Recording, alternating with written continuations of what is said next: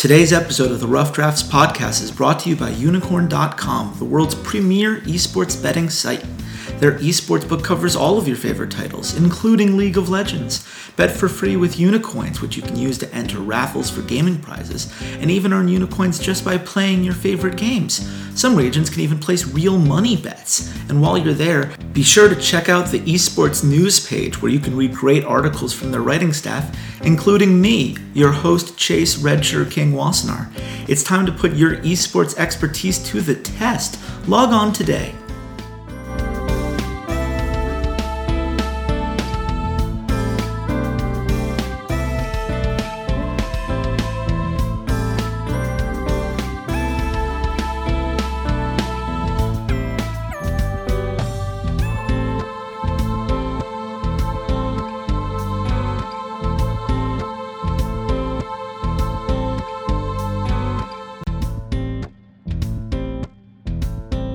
Hello, Internet. This is Chase Redshirt King Wassenar, and welcome to a very special edition of the Rough Drafts podcast. The off season is here. We have wrapped up the finals. If you didn't hear my Redshirt King Manifesto episode on that, totally should. I thought it was a very interesting series, one that we're going to be thinking about for a while. I think there's a lot more depth to it than maybe the 3-0 would indicate. But you know what? That's that's not why we're here because now we're in off-season territory, guys, and that means that we need to start thinking about the most interesting part of this offseason to me, and I, I think to the, the lovely guest that we have on today, which is going to be this new North American franchising system and all of the implications that that brings. So I have assembled a panel of people that are going to be sharing their thoughts and feelings with you today.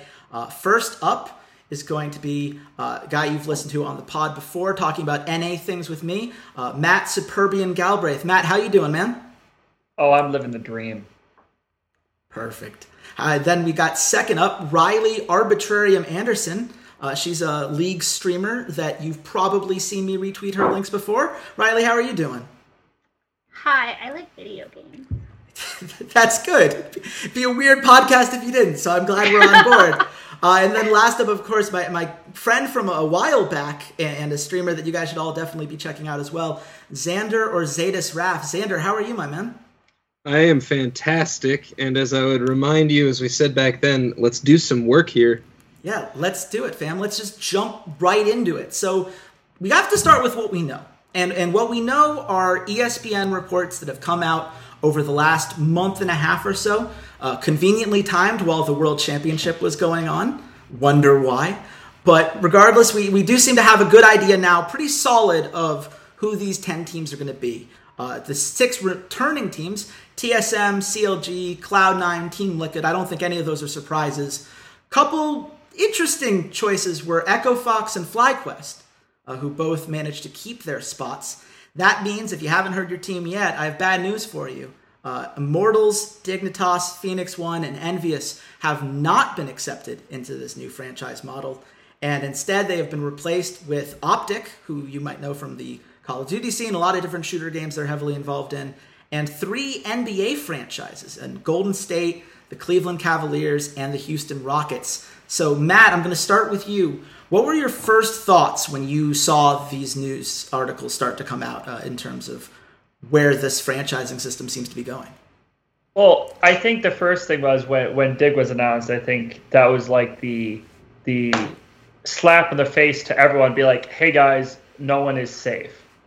So, because Dig has been in the uh, NALCS pretty much since the beginning, and the moment that happened, I think I was, you and I were having a bit of discussion. Where we were just like, how many teams do we think are safe versus not safe?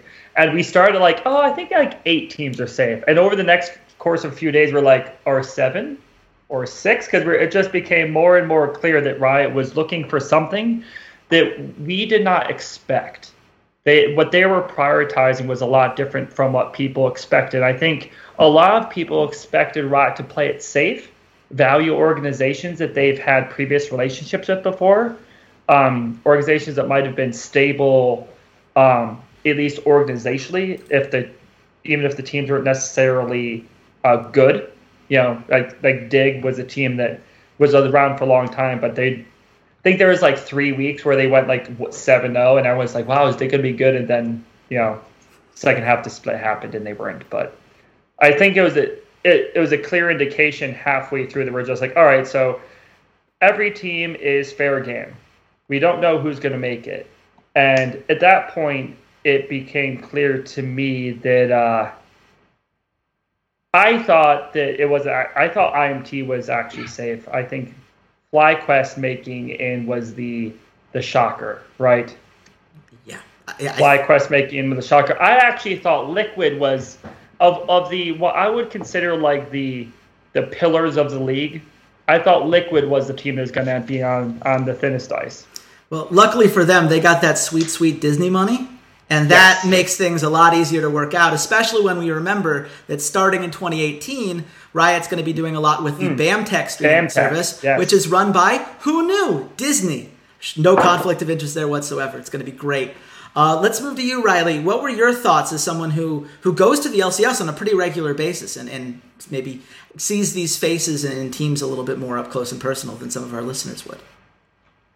Um, definitely, I was surprised by IMT. Not only um, not only because they're established and how well they did this year, but because Noah is among one of the more actively involved.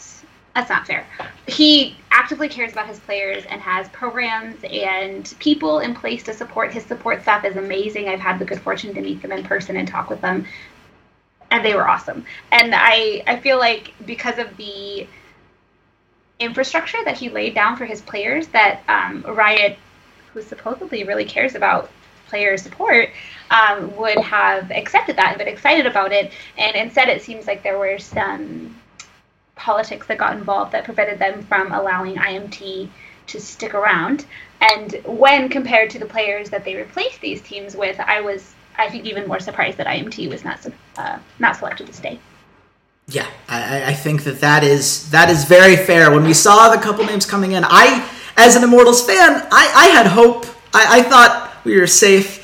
Xander, I was not safe. Were you as shocked by that as uh, the rest I, of us were, or were you maybe seeing I, this coming? I gotta be honest. I don't feel like I was as surprised as as y'all maybe were. Um, just because I've been following this a little more from the money standpoint and watching um, a lot of the investments that were coming in over the last few months just seeing what teams they were go to and and and how Riot has regularly spoken about um, the length that they've taken to get their sponsorships and and how it had to be a very value oriented thing.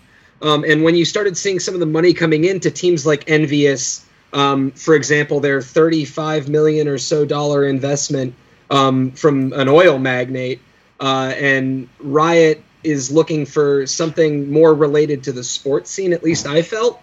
Um, so I think Immortals was still definitely a surprise overall, but uh, to to see why they got, maybe got rid of uh, Dig and Envy with some of where their investors were, I could understand.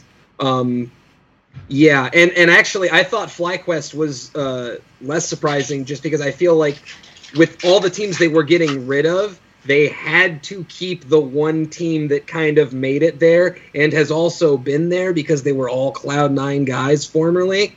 So I felt like that was a one that they just didn't want a chance touching without enormous community backlash. Well, and I'm glad. Enormous community backlash. Are you kidding?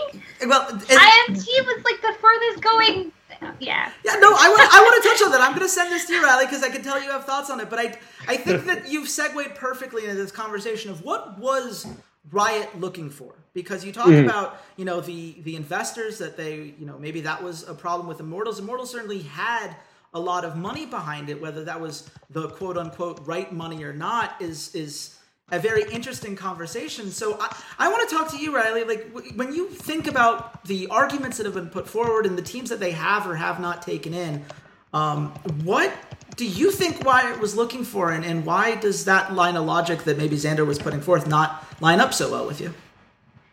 Uh, so to start with, all of the teams that were um, dismissed from, well, I don't know that much about P1, I guess, but the other three have a very strong video game e- uh, esports following from other games.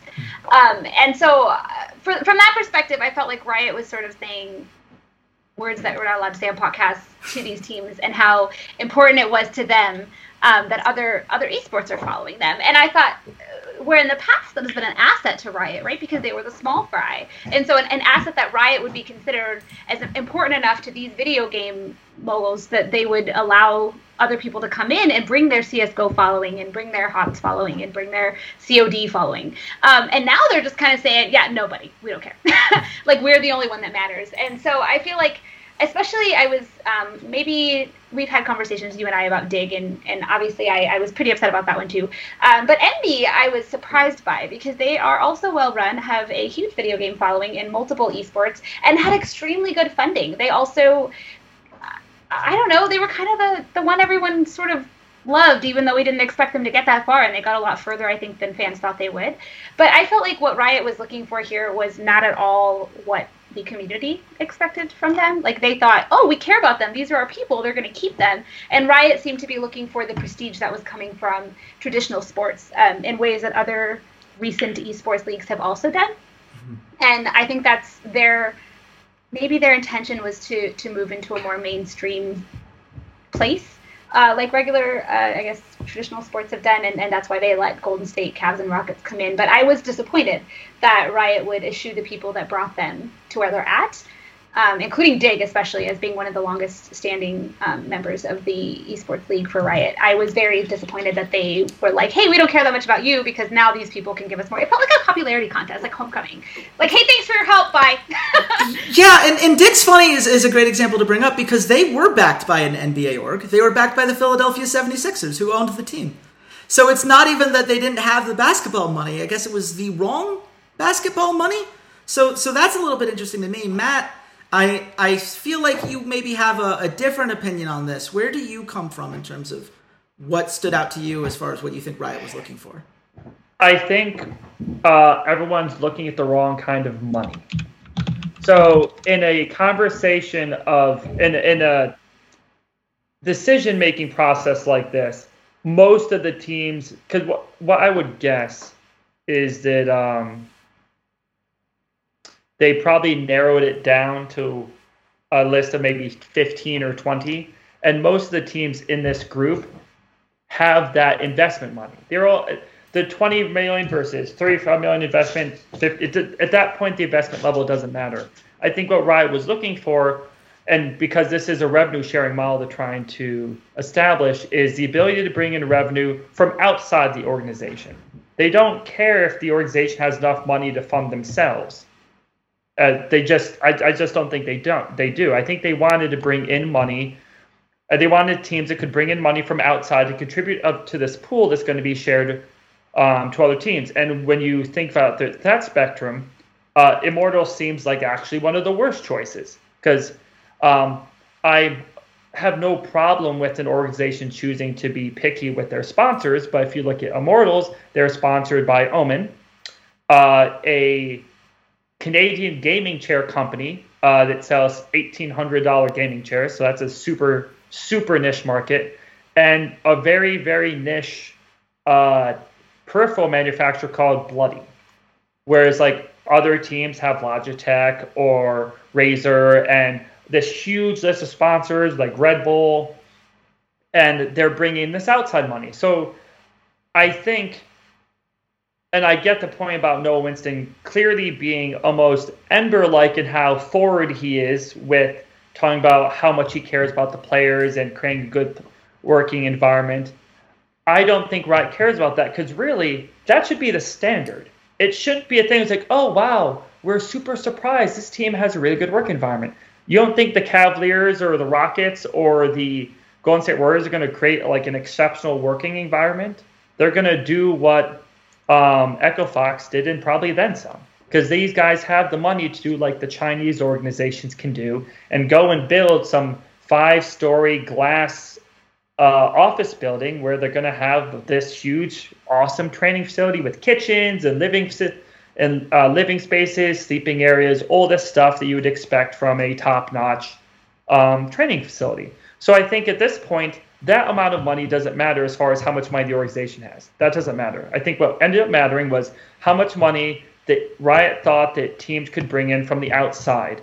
So there was that article that I think intentionally came out second, and I actually called Wolf on this on Twitter I was just like, hey, you know, you updated your article two hours after it came out about Immortals not coming out about, oh, there was this other rumor uh, from the same source that Riot didn't like their books because they were bleeding money. They were they were self-supporting themselves with their VC money because they couldn't they weren't either choosing not to bring in sponsors because they didn't like who they could get, or they just were struggling to get sponsors because that is very hard if you're a new organization who isn't TSM, CLG, or Cloud9 with history of success. And they're like, they're and what are they going to do? Promise? Be like, oh, you know, next year we'll be able to get plenty of sponsors. Don't worry, we got this. And Riot's probably looking at this like you have, uh, and now of all traditional sports leagues, no league is better at um, marketing itself than the NBA. Hundred percent, especially at marketing t- individual talent. The NBA excels at marketing individual talent, and that's where we've seen league having a history of success. Player people follow teams, but you also get these huge fandoms of players. And I think TSM looks at and sees we can make this a Bjergsen into a LeBron, and all these sponsors can sell Bjergsen keyboards, Bjergsen mm-hmm. mouses, right? Or all sorts of like you might have a Bjergsen Red Bull, whatever his preferred energy drink is. And so I can clearly see why that would be involved. I can see why they would love Cloud9 getting a WWE investment because WWE has a a good uh, streaming platform. And above that, WWE travels around the country to all sorts of venues and in two days creates these exceptional live viewing events. And I, they just go. I, I, see where you're coming from. I do want to give uh, Orzaidus some time to, to respond yep. here. Um, but I because I, I, could give you a list of sponsors that EnVyUs had that all matched the kind of list that you just gave me for all these other teams. I could also give you a list of just the sheer volume of of investor capital that Immortals did have behind them, and well, yes, Immortals is on the, the record. Mattered. I but I mean I'm just saying Immortals has yes. refuted that that uh, response from Riot as well that they said that all their books are fine, and so that's that's that's a hard thing to pin down. But I, I want to hear from you, Xander. So where do you Okay. What what details well, do you I, think popped out to you the I, most? I, I think when part of it too that, that no one's really discussed here is, is that you have to look at the the the the outside contracts that they were taking and how substantial those bids must have been. People are definitely spending a lot of time focusing on why certain orgs didn't make it over others but uh, at the end of the day, Riot had to make the hard choice of choosing. Clearly, the Cavs, Rockets, and Golden State had insane bids. These bids are, are uh, I mean, I, I, think these bids are ludicrous, personally. I, and I think that these were no-brainers. That they basically had to take these three. So, so then you look at these teams that are gone. Dignitas, everyone says this storied organization, they got relegated I mean, they technically lost their spot and had to buy it back. It's not like, and, and it's not even like they went the FlyQuest route. They didn't earn it in the same regard. So, um, then then then you have Envy. Like I said, I think that while Envy had a lot of good sponsors, they had some bad sponsors. They had some sponsorship there that was not necessarily that was not not negative, but maybe contentious or something that could become part of an argument, like things that the MLB and NFL are dealing with, that maybe they didn't want to have to have that if they could go with ones that they knew were safer. And given that they brought in an expert here to help them uh, assess this, I, I think that uh, it, it's pretty obvious why they at least had to accept these few. And again, I, I think FlyQuest over Immortals um, FlyQuest over Immortals uh, is a, po- a, a, an extreme likelihood in my mind, or would have been prior to, just because it was a self-made team, and Immortals possibly has this Overwatch, you know, issue going on, and Riot clearly wants to be separated from Overwatch, despite uh, CS:GO and some of these other ones that are already established. They're there; these teams are there. Overwatch is a budding league, and if Immortals is trying to be the flagship in LA, that is contentious. That and, and I do understand that that contention. I, I think that there's uh, that argument has come up quite a bit, and I do want to get into it. But I, am seeing some head shakes from Rylea before we move on. That I mm-hmm. just want to. Of course, I would I love to hear her. I would. I want to give a chance to respond. On. like so we we basically just said that um so Matt mentioned that some of the sponsors that um League didn't like Mhm. and I actually I think all of the ones you mentioned are um, Overwatch sponsors for teams that are well known. That's the picture is actually Yeah. Team Canada. I'll, Um, I'll include the picture in the description because obviously Okay. the podcasters uh, listeners can't see it. Sorry, yeah, it's a picture of Team Canada and their sponsor, which is Omen. Um, so since we brought it up, let's talk about let's talk about it. Overwatch announced some major uh, stuff over the weekend. They asked for twenty million dollars, which was um, not the same as Riot's ten million slash thirteen million, depending on whether you're buying in or returning. Um, and what you get in response for that was I was impressed. So like previously, I was like, damn, I don't know if Overwatch has what it takes. And this weekend, they announced full player support. They announced they are actually providing prize money that's like counts as prize money and not as peanuts um, for every single one of the um, seasons. And then for the worlds at the end, they are providing individual uh, team skins on two colors, home and away. They are actually hosting Prey Overwatch for the entire first. Um, keep saying that it's their Twitter handle, not their actual league. The Owl, we'll call it, um, for the whole first year.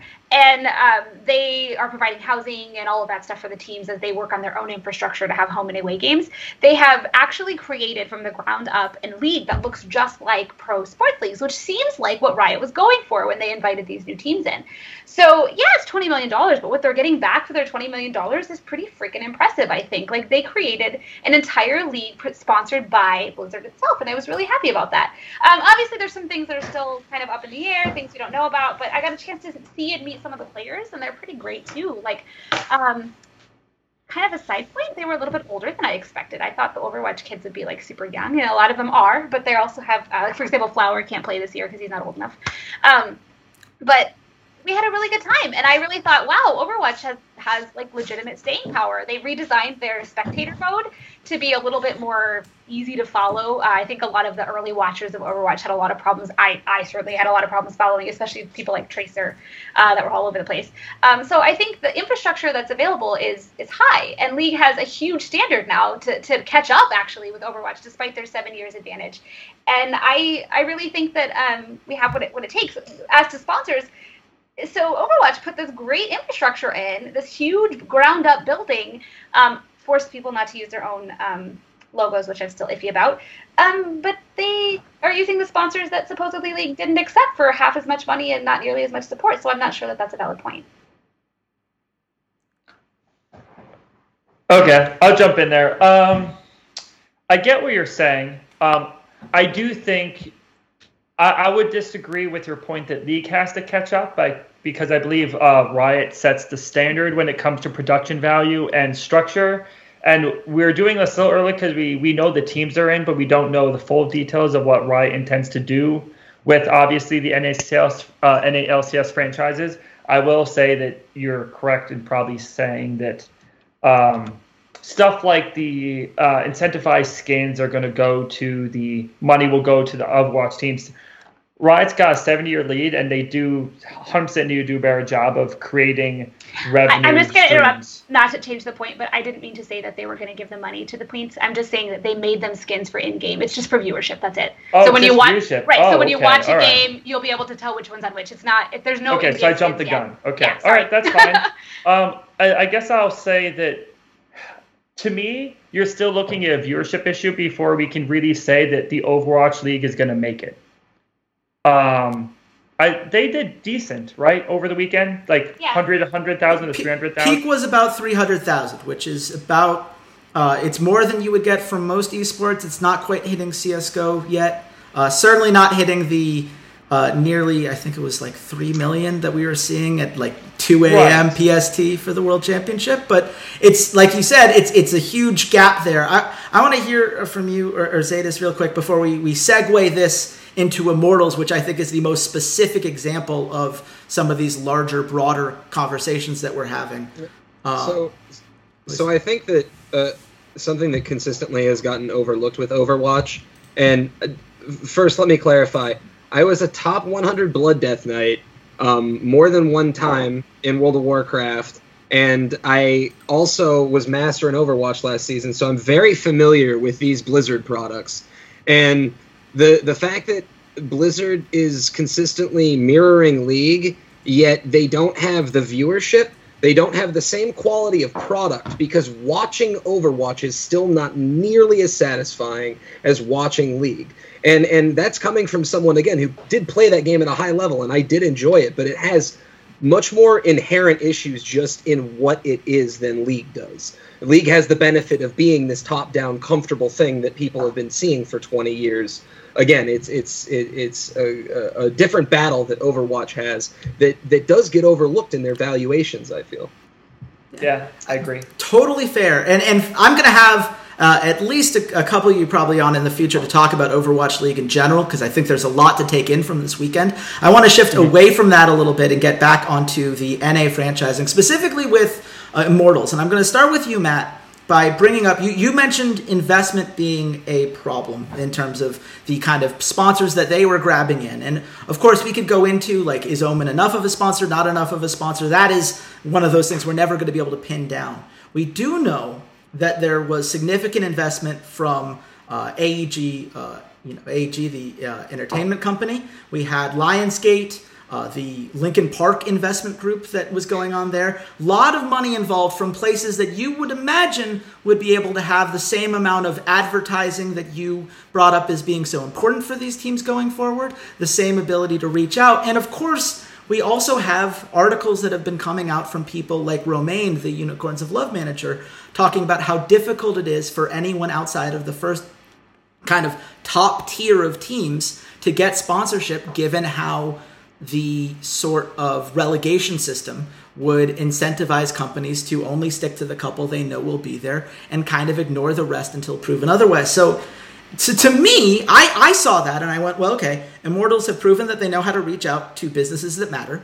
They have proven that they know how to run a team to the, the best of their capability and have done a very good job with that. They've proven that they are passionate about League of Legends, and they've proven that they're willing to invest in a solid roster to the extent that they made it to the World Championship this year. So, what I, I, I guess my, my assumption would be that a team who's accomplished all of that would not have struggled to find sponsors. Do you do you believe that well, first of all, do you believe that they would have been able to figure out? Do you believe that Riot believed they could figure it out? Or, or do you think that there are other issues than the financial, which probably played more of a factor in their final decision? So I guess here's the thing, and I'm not gonna, I don't want to come out and outwardly bash someone because I don't know anyone in the IMT organization, but I would say, um, I Immortals has been a top tier team over the last two years in, in the NALCS. Um, I don't think putting aside uh, maybe underwhelming performance in playoffs in their first few year in their first few splits. Um, they were a very successful team during during the regular split. They're a very successful team during the regular split this year. They made it to the to Worlds. So I guess I don't think it's accurate to maybe group them in a NVS or uh, maybe I'm grouping with any of the other teams that have joined the LCS last two years that have uh, are recent because they've been recent and successful. Um, so I guess I would fault the organization itself for um, either not being able to get sponsors or being too picky. Like I, I, I would love to just be like go up to them and be like, hey, so what was your thought process here? And I do realize that the sponsorship thing is it's argumentative, but I would like to point out something along the lines of so TSM has T-Mobile, Gillette, Red Bull, and Geico. Uh, T-Mobile is um, all four of these companies are gigantic uh, national cor- or international corporations. Agila especially is rather famous actually for uh, for sponsoring sponsoring top athletes. Um, well, well, that does here, pale, so. I, I, like I I accepted like the top tier of teams are it's a little bit different, but when you look at someone like FlyQuest sponsors, I they, think they're Immortals, I know they're in the same boat. They're in the yeah. so so I don't. That's where I have a problem with that argument. So so maybe let's let's go over to you real quick, Zadius. I'll come back to you in a bit, Matt. But yeah, where, where okay. do you well, think that ultimately ends up? Well, again, I, I, think I think that we just need to classify FlyQuest as an exception first and foremost. I, I once again, I just think because of how they got to where they are, that had a big part in why they got to stay. I, I think that Riot, when they're talking about this, if this is a league ten years from now, they want to be able to say, "Hey, look, look at that one team of guys that made it through. The guys that were here the whole time, got dropped because they were too old, they were washed up, whatever. They came back, made it up through Challenger, you know, pulled the strings they needed to to get the sponsorships, and and they got that. I, I think that because of that, Riot wants them to kind of be like a, a story, even even if, again, I, I don't think that uh, uh, that when we talk about all of these teams that and and bringing up FlyQuest is a good example, just because I really do feel that they are kind of a unicorn in this sense. Uh, they're just an exception. So when we look at the other stuff, you know, the other teams, we have to really heavily look at what sponsors they had, and like, and that's why the uh, all the sponsors Matt's bringing up, and the issues that Immortals had, not so much with winning or with uh, organizational outreach, but um, more so, in my opinion, they were playing a larger game, the bigger organizational game, and it got too involved in what Riot is trying to do. And and I really do think that that had the most to do with it. They were just too many areas of contention, and Riot is trying to focus purely on growing League of Legends. And if they have some community backlash over one successful team, it's okay because they're allowing this other again, that, that FlyQuest was my, you know, in, in my mind, placates what happens with Immortals because no one really cares that much about Dig who lost their spot and uh, P1 and Envy. And it's interesting that you say that because my response then would be, but Optic got through. And Optic is a team that is very much in other games and built their reputation through shooters, still very primarily invested in shooting games. So if it's about like it, it's but, it does feel real, like it's a weird combination of all these factors. Just There's to rebuttal no on that yeah, on please, that one real point, quick. real quick though, uh, it, it's not they're not budding shooting games.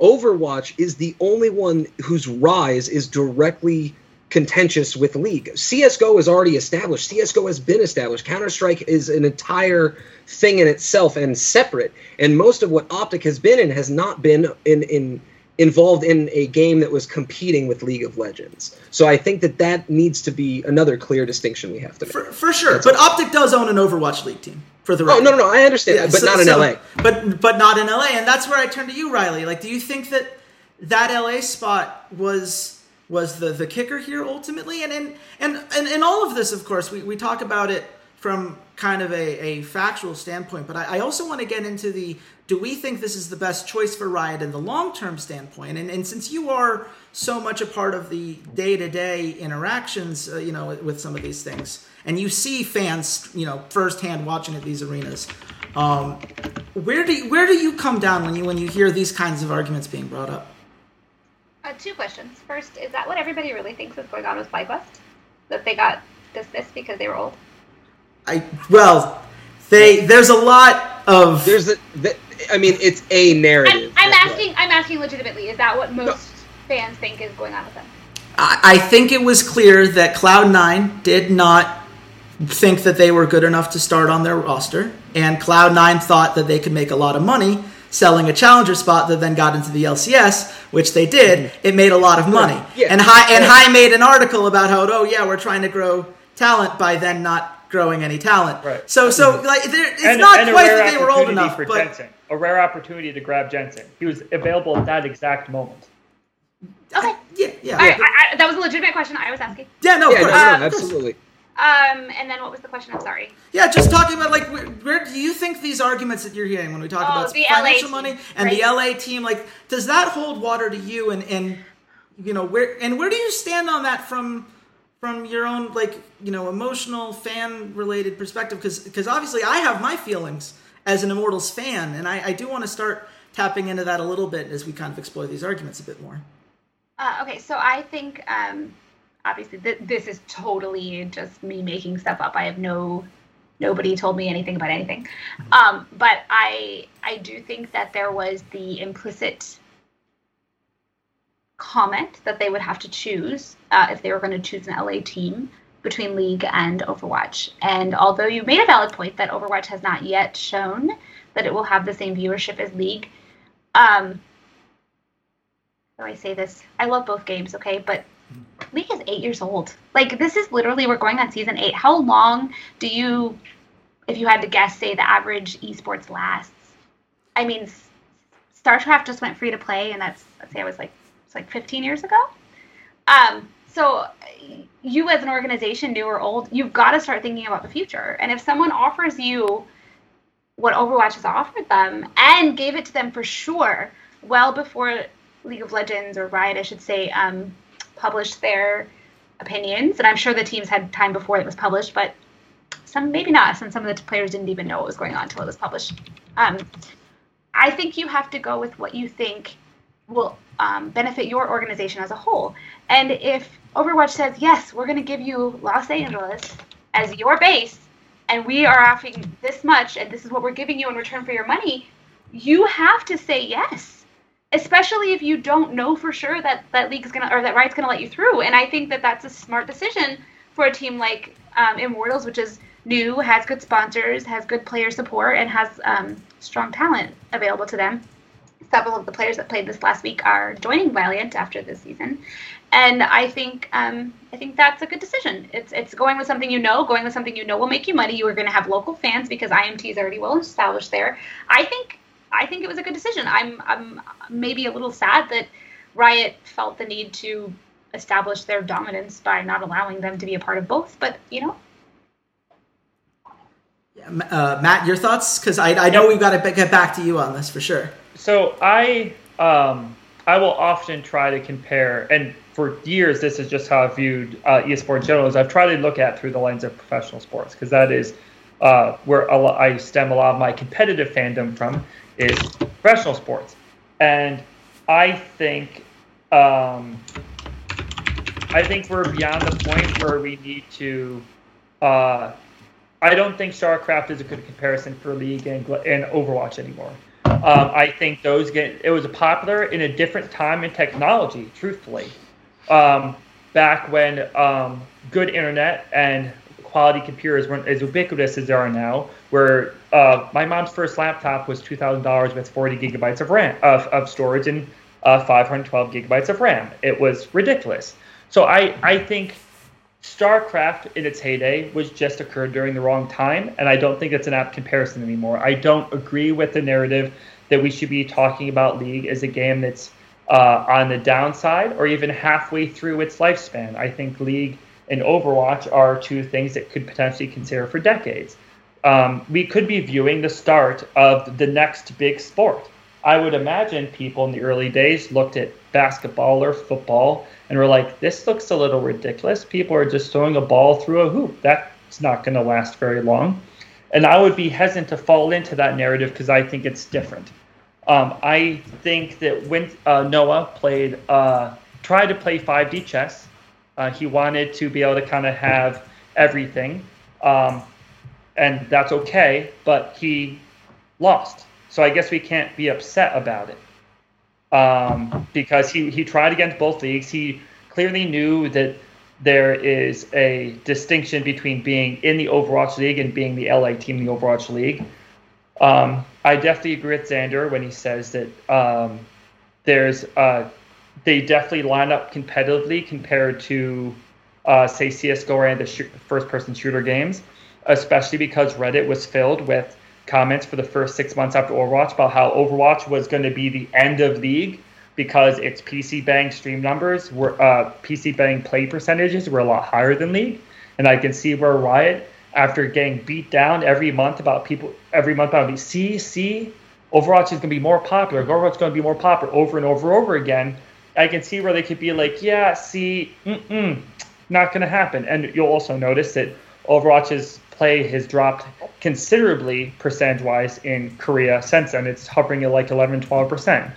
Uh, pub, uh, G is eating its lunch. And I think that's because, and I think the Overwatch League long term is less stable and a less stable investment than League because by nature, uh, FPS style games, I think most would agree that Overwatch is some kind of combination of MOBA and first person shooter game.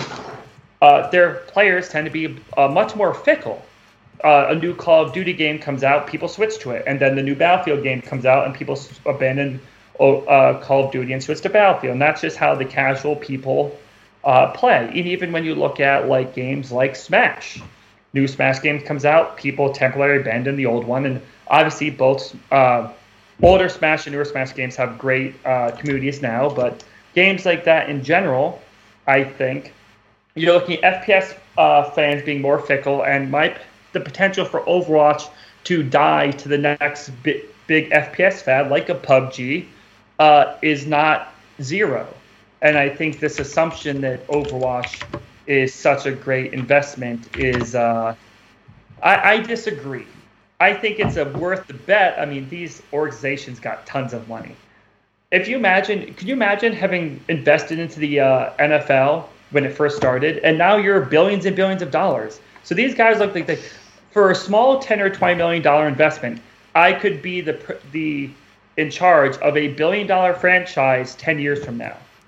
Yeah, and you know it's funny because that you say that because this is a conversation that we've had with uh, Joost Milan in the past, the Unicorns of Love owner. When he was on, he talked about it's very easy to get five million dollars together if that's all you really want. It's a lot more difficult to know how to use it and then make it grow the way you want it to. So that's a conversation we're going to continue to have uh, with the Overwatch League. Uh, or, Orzaidus, did you have any any more thoughts as we kind of transition through this topic here? Oh yeah, no, I I just additionally wanted to touch on, like he said, the the the growth and and that most I, I really like this point about Noah Whinston trying to play 5D chess. I, I also just think Noah Whinston played it properly for Immortals. If uh, he knew he essentially had to make a choice here, and he has a choice between still being number three or number four in League of Legends, or potentially having a shot at first with Overwatch League. I mean, if even if Overwatch League doesn't make it to the same level of success as League of Legends, there is it's likely to you know you're more likely to be more lucrative being number one in Overwatch League than being number four or number three in League of Legends, consistently behind TSM, consistently behind Cloud Nine, especially you know now with their international success again. You know, I, it's just too difficult, uh, I think, to fault it purely on you know what they were doing in League of Legends and how great it was, but also it's a game that all these businesses are playing together. And Immortals played what was right for them, but it did cost them their league spot. I, I still think that that's okay, and it's okay for Riot, and it's okay for Immortals. Sucks for Immortals League fans.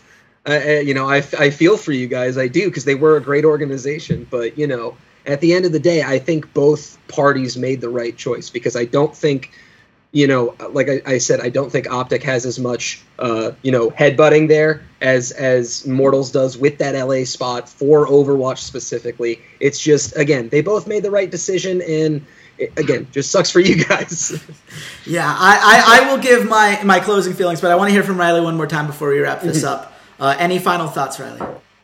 I actually kind of agree. I think it was the oh. best decision for Immortals. Um, I don't think he made a wrong decision. And yeah, I'm sad about mm-hmm. the people I love. But the other thing I was going to say is before that, Matt commented that um, PUBG about PUBG. And I, I don't think that's comparing apples to apples because PUBG is a startup with, you know, these really great developers that have very little infrastructure and they're barely keeping up with their people, which is not a bad thing. That means that their game is way more uh, popular than they expected. Um, but Activision Blizzard has this huge, huge background, and yeah, they've failed before, but they've also failed before. PUBG hasn't, right? Like they haven't even tried. They will, and I think it'll be great. But at the moment, I don't think they're comparing the same league. I, um, but fair. I do, I do think that um, that that your point is correct, though. That uh, Immortals made the best decision for their their own players and their own um, what do you call it franchise. So mm-hmm. I, I, don't think it's a bad thing, but I, I do miss I do miss them already. Mm-hmm. yeah, I'm I'm I'm seeing here. I I have some mixed feelings about the Overwatch League. I'll just to really quick touch on that because I don't think we're going to touch on Overwatch again after this. I think that it's great on paper. I think you know, we've seen in League of Legends it took about three or four years for them to get the spectator client to where they want it to be. I would have preferred to see Overwatch grow out their uh, native audience a little bit more before asking for that 20 mil right away. I would have liked to see more spectator improvements than we've seen so far, though I did think they improved at the World Cup. I think there's still some ways to go before it's accessible to people who aren't already familiar with the game. And that's a criticism I am hearing and continue to hear. I think that's one that Blizzard's going to have to address. And I think a healthy bit of skepticism there is, is fair, especially because they have done a terrible job with every other esport that they've run in terms of how they have purposely, not not even purposely, but have in, have made decisions that submarined it into the ground. And we are assuming with Overwatch League, I, I don't want to get to the point where like we're rooting for Overwatch League to fail because I'm seeing that negativity on Twitter. I don't think that's the way to go. Um, but I also think that we need to keep that into mind when we talk about, you know, it's the right choice for Immortals. It might be the right choice. We don't Yeah, know. I'm, I'm They're gambling on it. I hope it goes well. yeah, look, they're gambling on it as much as we are, and, and certainly uh, they'll have to look at that. What I would say is, as an Immortals fan, and as someone who went to the Uh, finals in, in Boston and who bought an Immortals jersey while I was there, and had my cousin buy an Immortals jersey when I was there, and Riot spent all of this time and energy. They had Noah Whinston on a panel talking about the future of franchise owners that they have on their YouTube channel publicly, and they also had you know all this time where they were promoting these huge storylines at Worlds about Immortals and how important this team was and how great this team was and how great the ownership of this team was. That to me, it, it felt like the the way Riot's handled this is a little bit insulting towards the people who they asked to get invested in this. As as a fan, I think the fact that they heard this rumor and have said nothing about it, and certainly haven't done anything to you know try to put fan hearts at ease or, or anything like that, I, I do think that's it, it's a little in, insensitive. I guess is the nice way I could put it. I I also do have to wonder, you know, Overwatch League didn't care whether you got a League of Legends franchise spot. That wasn't part of their criteria. Blizzard wasn't worried about it. They we, they said we wanted the best. You know, I think it's 12 owners right now for Overwatch League. Like, we want the best 12 people we can find. And to me, I don't think that game of chicken, I guess that that this, we're talking about this proverbial, you know, five-dimensional chess game that Noah Whinston was playing. I'm not sure the game needed to be played.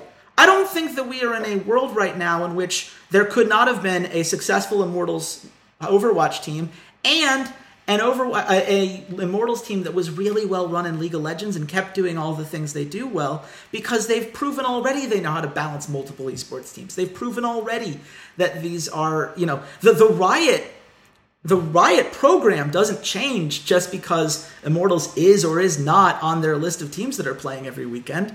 They're still having the exact same conflict. If that's if that's the argument, well, to that point, it's, it's a it's a pride thing, not really a this is the best people we could have signed for it thing. Like you, you understand why maybe like that like as a fan, I, I just see that as like it's a cop out. It's oh well they're in the Overwatch League, so we're now competing with them and competing. We don't let competing people in. Whereas Overwatch has taken a very different approach for that. Um, Matt, you you had a question, I guess you wanted to ask me.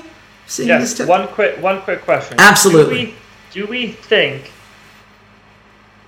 the immortal story narrative changes or this result is different if they do better at worlds? I If they get to say semifinals, does Riot say we are going to kick the first NA team to make semifinals out of the LCS? Do you think performance could have saved them? Is my question. it, This happens a lot. It's like the Red Sox just fired their manager, and the GM said, "Winning the World Series would not have saved him." Yeah, look, uh, on the one hand, I have to imagine that it wouldn't because the stories were being leaked while Worlds was still going on before we knew that Immortals was eliminated, which would imply that the decision had already been made. But at the same Okay. time, that would have been a really hard sell for Riot, harder than it's already going to be. And, and while I would say that so far they haven't really had that much backlash towards kicking Immortals or Dignitas out of the league, the fan reaction has been very mild comparatively. Um, everyone's been very excited about how fun this Worlds has been, which they should, and is probably why it got leaked to ESPN around this time. Hint, hint, nod, nod. But it it does feel like they they think they're going to be able to get away with this, regardless of how well that performance may or may not have gone. It definitely would have been harder had they gotten farther. Orzaidus, it sounds like you got one more quick quick point before we close this. Yeah, yeah. The quick, quick point. I just we've talked a lot about um, the the contention between Overwatch and and and League, but we we, we just we didn't and and how the 5D chess didn't need to be played. I agree. I don't think it needed to be played, but at the same time, you got to remember this is League's grandpa. Like this is you know Dota's dad, right? And so they're always fighting with dad. But this is still grandpa, and you want to separate yourself. You know, just as you see everything, you know, you, you want to make yourself different. So I, I think that that just adds to the point where, yeah, it didn't need to be played, but Riot was gonna play this game no matter what. Yeah. And, and at some point, it's on Immortals that They know what the rules are going to be, whether you agree with the rules or not. And personally, I don't. Seems like Rylea, you don't either. Um, they it, don't even play on the same days, to be honest. It's ridiculous. I know, I know. I'm tracking. I'm tracking. and, and, and, that's you know, and, and, as an Immortals fan, that's obviously frustrating to me. I'm very curious. You know, this will be one of those things. Like, I can't wait to read the comment section underneath this video because I would love to see how how that's gonna go. I'm sure YouTube is always very civil, but uh, but I do want to. I would want to transition to the end here, which is where do we think the impact of this ultimately lies? Because all of this right now, we're, we're still very much in the speculation game. We still don't know what the ultimate financial situation is going to look like, how Riot plans on improving their monetization in this regard, which they haven't necessarily been great at so far in their history. And, and but but I want to look at where do, how do we think this affects the LCS experience? Uh, and, and Rylea, I want to start with you because you're there every week where where do you think this ultimately leaves fans who uh, you know have been supportive of the LCS before? Is this is this ultimately a positive, negative? Doesn't change anything because the new people, the new teams will just come in and get their new fans, and none of this will matter ultimately. Like where where, where do you see this ending up? Okay, so my first my first thing that I took away from it is those players have to go somewhere. I, nobody's gonna let Pobelter go home. Like, why would you? That would be stupid. Uh, the second thing I thought of is, hey, I'm a Cloud9 fan, and it doesn't really change anything for me, right? Like, mm-hmm. I mean, worst case scenario, Impact goes home like he wants to, life goes on. However, then since we made this a lot about Overwatch versus League, actually no, we didn't. Riot did. Um, yes, absolutely. I, yes. I saw the opening, the opening. Um, what do you call it? Cinematic. Did you watch it, Chase? Yes. I cried. I was like, really? They like literally from the stage made this comment that says we are this community. This is our community. We don't uh, regardless of what they actually do riot has never ever come out and said you, these people are ours. We are behind them. Which is i mean gosh i think i told you this the other day in text. Like riot literally made a gamer girl support like joke from a cast like not that long ago, like in the last month. And I so like in terms of like being a part of the community as a whole, like there obviously I have my friends, I really enjoy it. I go every week, so it's not like I don't like it. But I do feel like Riot went out of their way to say these people belong to us. Like this is a this is a community where everyone belongs. And that's that means something to me. Um even though I, I did recently have them respond to one of my support tickets by saying, We can't help you, you're a streamer. but I when it all comes down to it, I I don't think it will affect the majority of the people. I mean, let's be honest, they still chant TSM at games where TSM's not even playing. and Optic's going to be just as bad for the record. Anyone who doesn't think that Optic, Optic, so I hear. Well, and Optic versus TSM. That's oh, that's oh, a nice little that's a nice little thing we're getting to. Which yeah. Right. Um. So I I don't think that you know next year mid time you know this time next year we're not going to care. Um. But I I do I do care that that one of them has gone out of their way to make an overt statement that says you belong here and we want you here.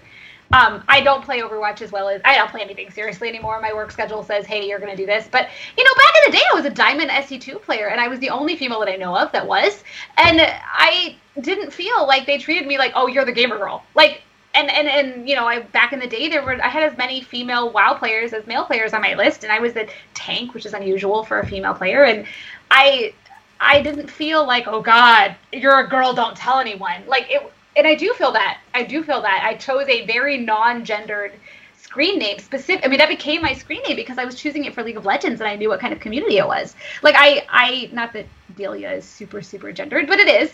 Like I, uh, when it comes down to it, the choices that they made for their pro league is not going to matter whether or not I play their game and spend money on it. Like, mm-hmm. what matters to me is that I have a community of people in which I feel safe and, and, and that I have a good time because nobody, whether you're winning or losing, at least you're having a good time one way or the other. Where and I don't feel that that's always true when playing League of Legends, and I don't know that the decisions that they've made regarding their pro league is going to change that.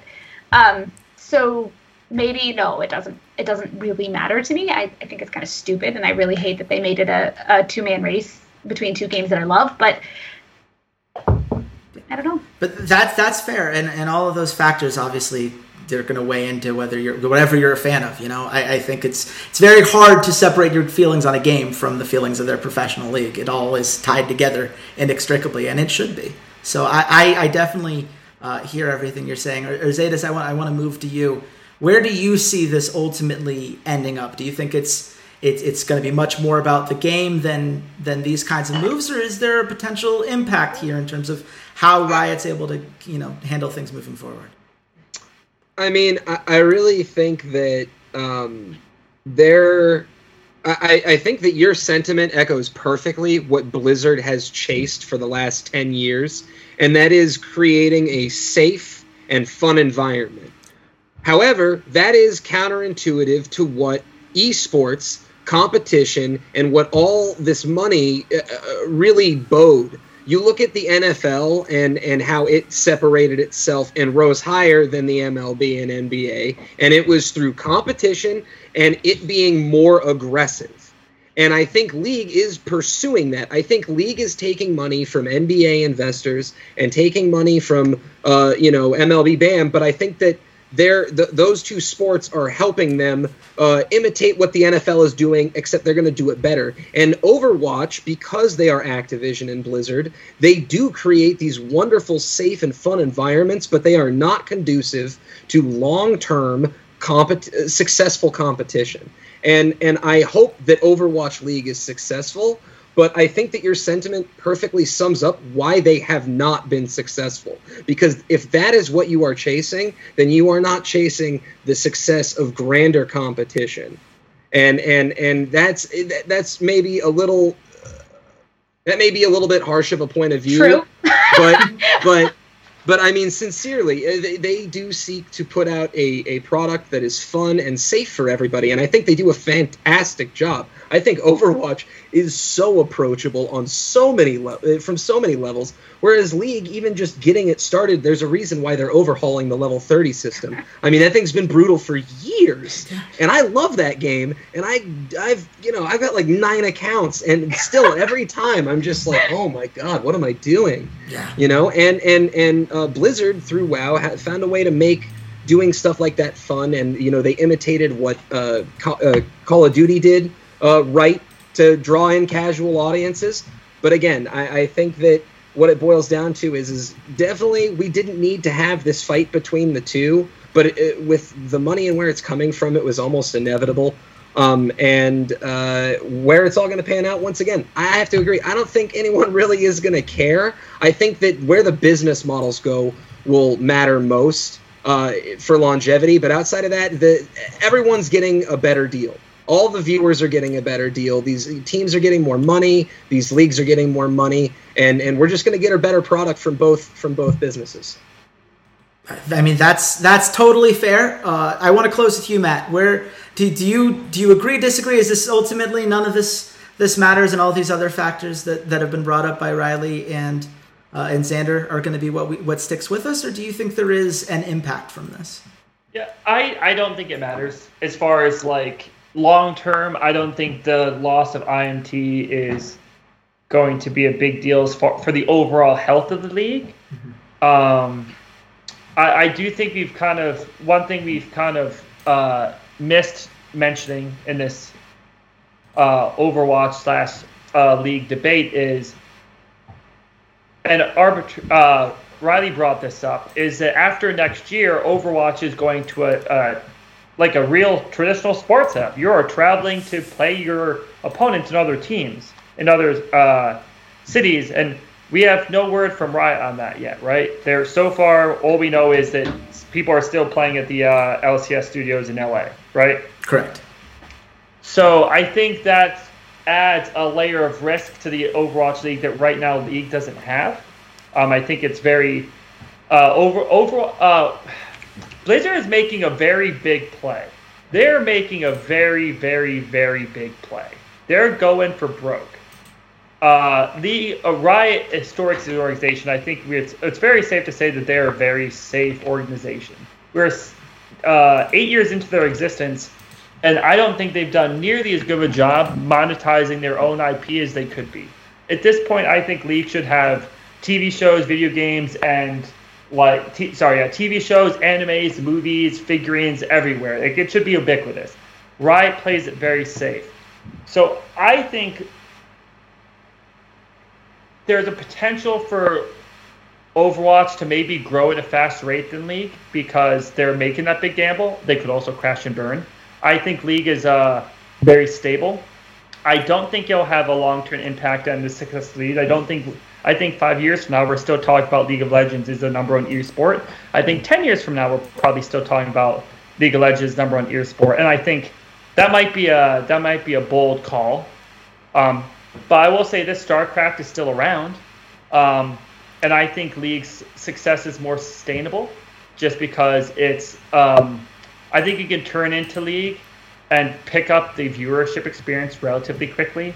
You can't pick up playing relatively quickly. That's, as Xander said, that grind is that grind is real. And honestly, like when I started playing, like a month after beta ended, there was 40 champions. Now there's like 140.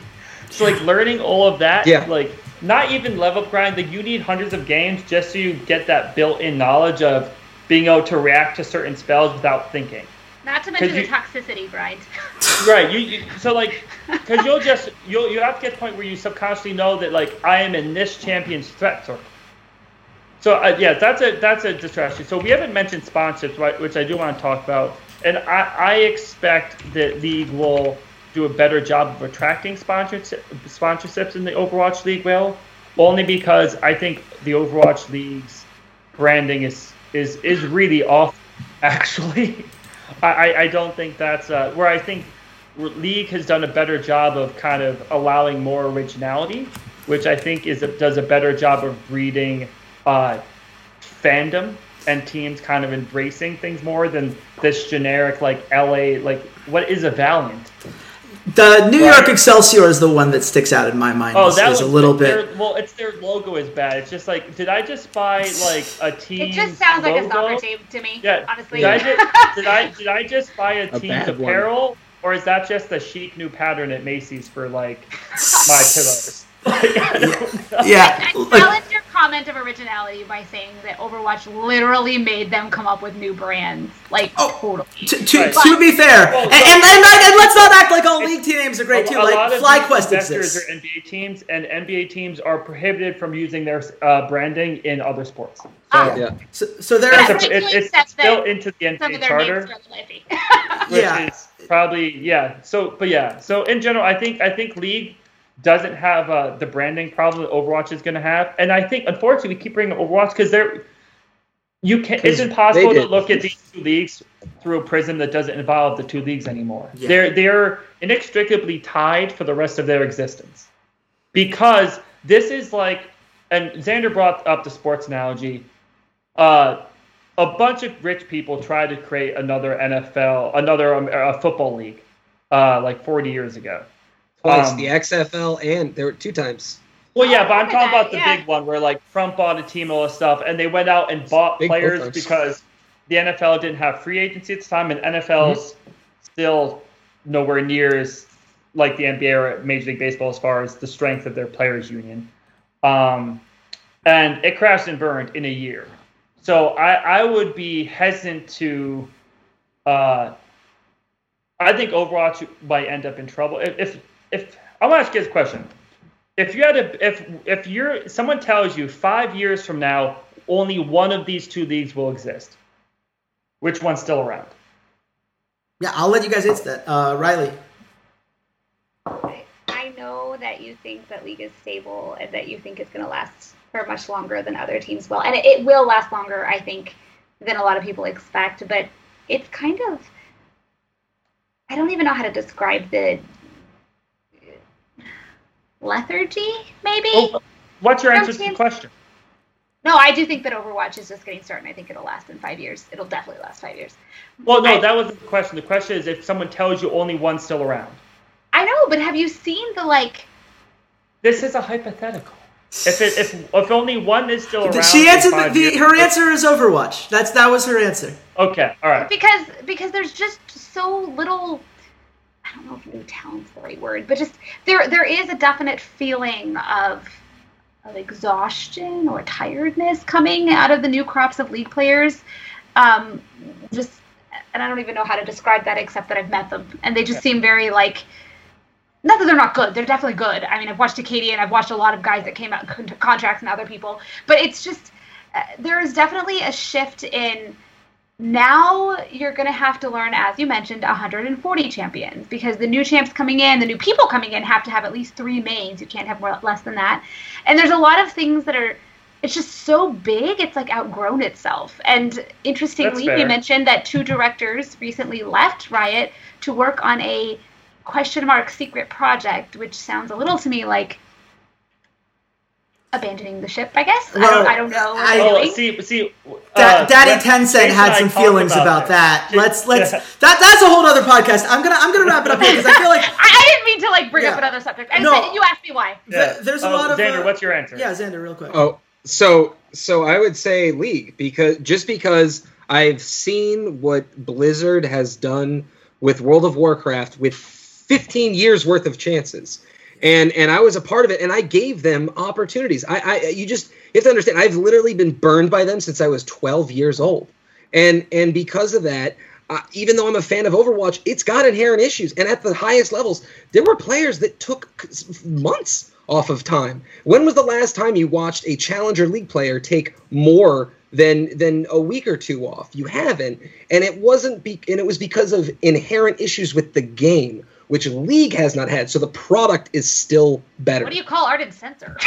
oh no, no, no, the meta. No, no, no. Don't get me wrong. Metas can be terrible, but but the metas haven't been so bad that they're becoming unplayable because Overwatch still has things where you can get one shot.